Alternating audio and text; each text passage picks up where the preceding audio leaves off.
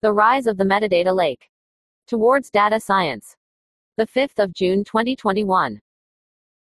Data is exploding. Data teams are more diverse than ever. Data engineers, analysts, analytics engineers, data scientists, product managers, business analysts, citizen data scientists, and more. The data tools and infrastructure they use are complicated. These include data warehouses, lakes, lake houses, databases, real time data streams, BI tools, notebooks, modeling tools, and more. All of this has led to chaos like never before. What does this column name mean? Can I trust this data asset? Where does it come from? Irk, where can I find the latest clean dataset for our customer master?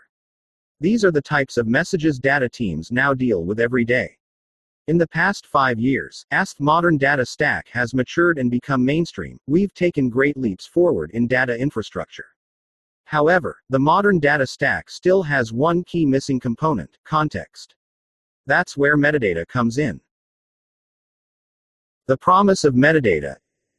In this increasingly diverse data world, metadata holds the key to the elusive promised land, a single source of truth. There will always be countless tools and tech in a team's data infrastructure.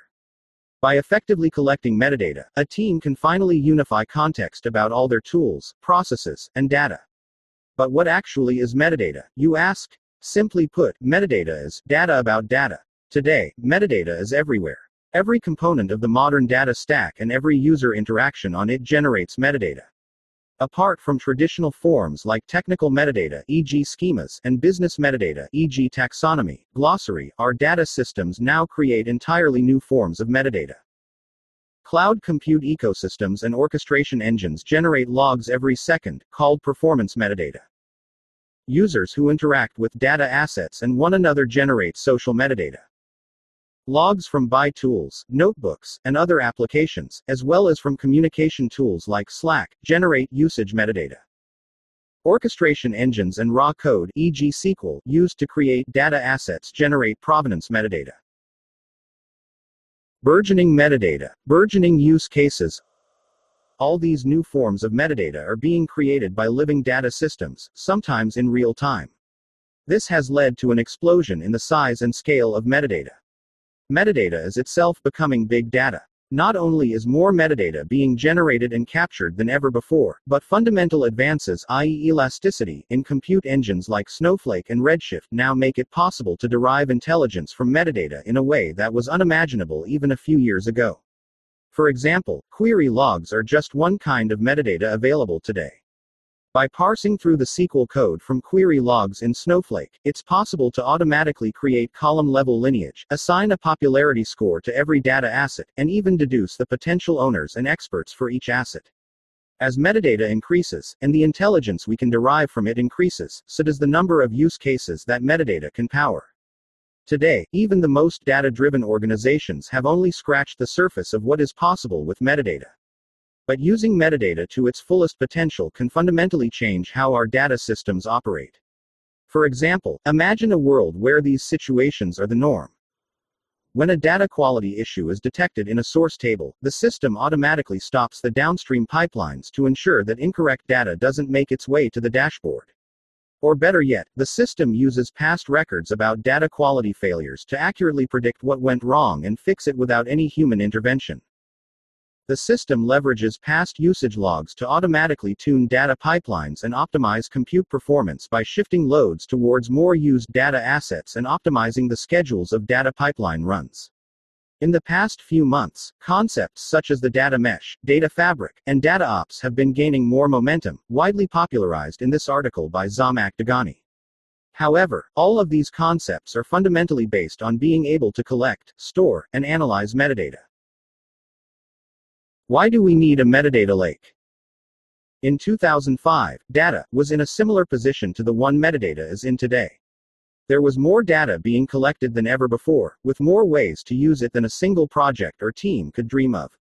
The problem is that, in the world of big data, we don't really know what value the data has. We might know some questions we want to answer, but not to the extent that it makes sense to close off the ability to answer questions that materialize later. Dan Woods in Forbes, 2011 Data had limitless potential, but how can you set up a data system for limitless different use cases and users? This is what led to the birth of a data lake. Instead of storing data in some optimal form for later, a data lake is a single, massive repository to store all kinds of data, structured and unstructured data, and data in both its most raw and processed forms. This variety of flexible data could then be used to drive a variety of use cases from analytics to data science to machine learning. I believe that we are at a similar juncture with metadata. Today, there is more metadata being collected than ever before, and it has more potential use cases and users than anyone can imagine.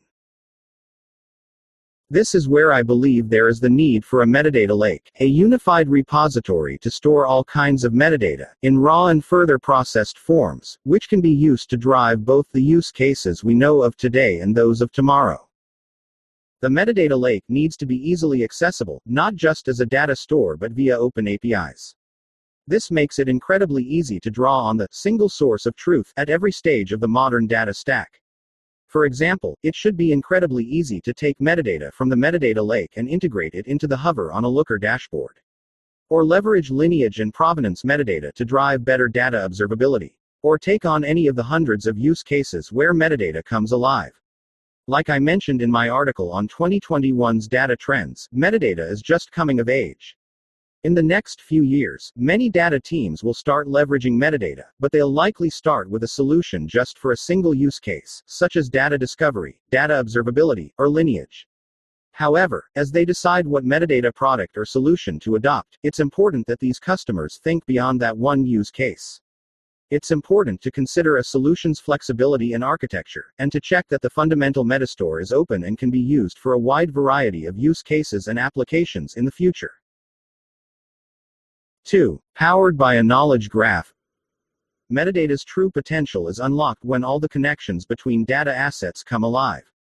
For example, if one column is tagged as confidential, this metadata can be used along with lineage relationships to tag all the other columns derived from that particular column as confidential. The knowledge graph is the most effective way for these interconnections to be stored. 3. Power both humans and machines.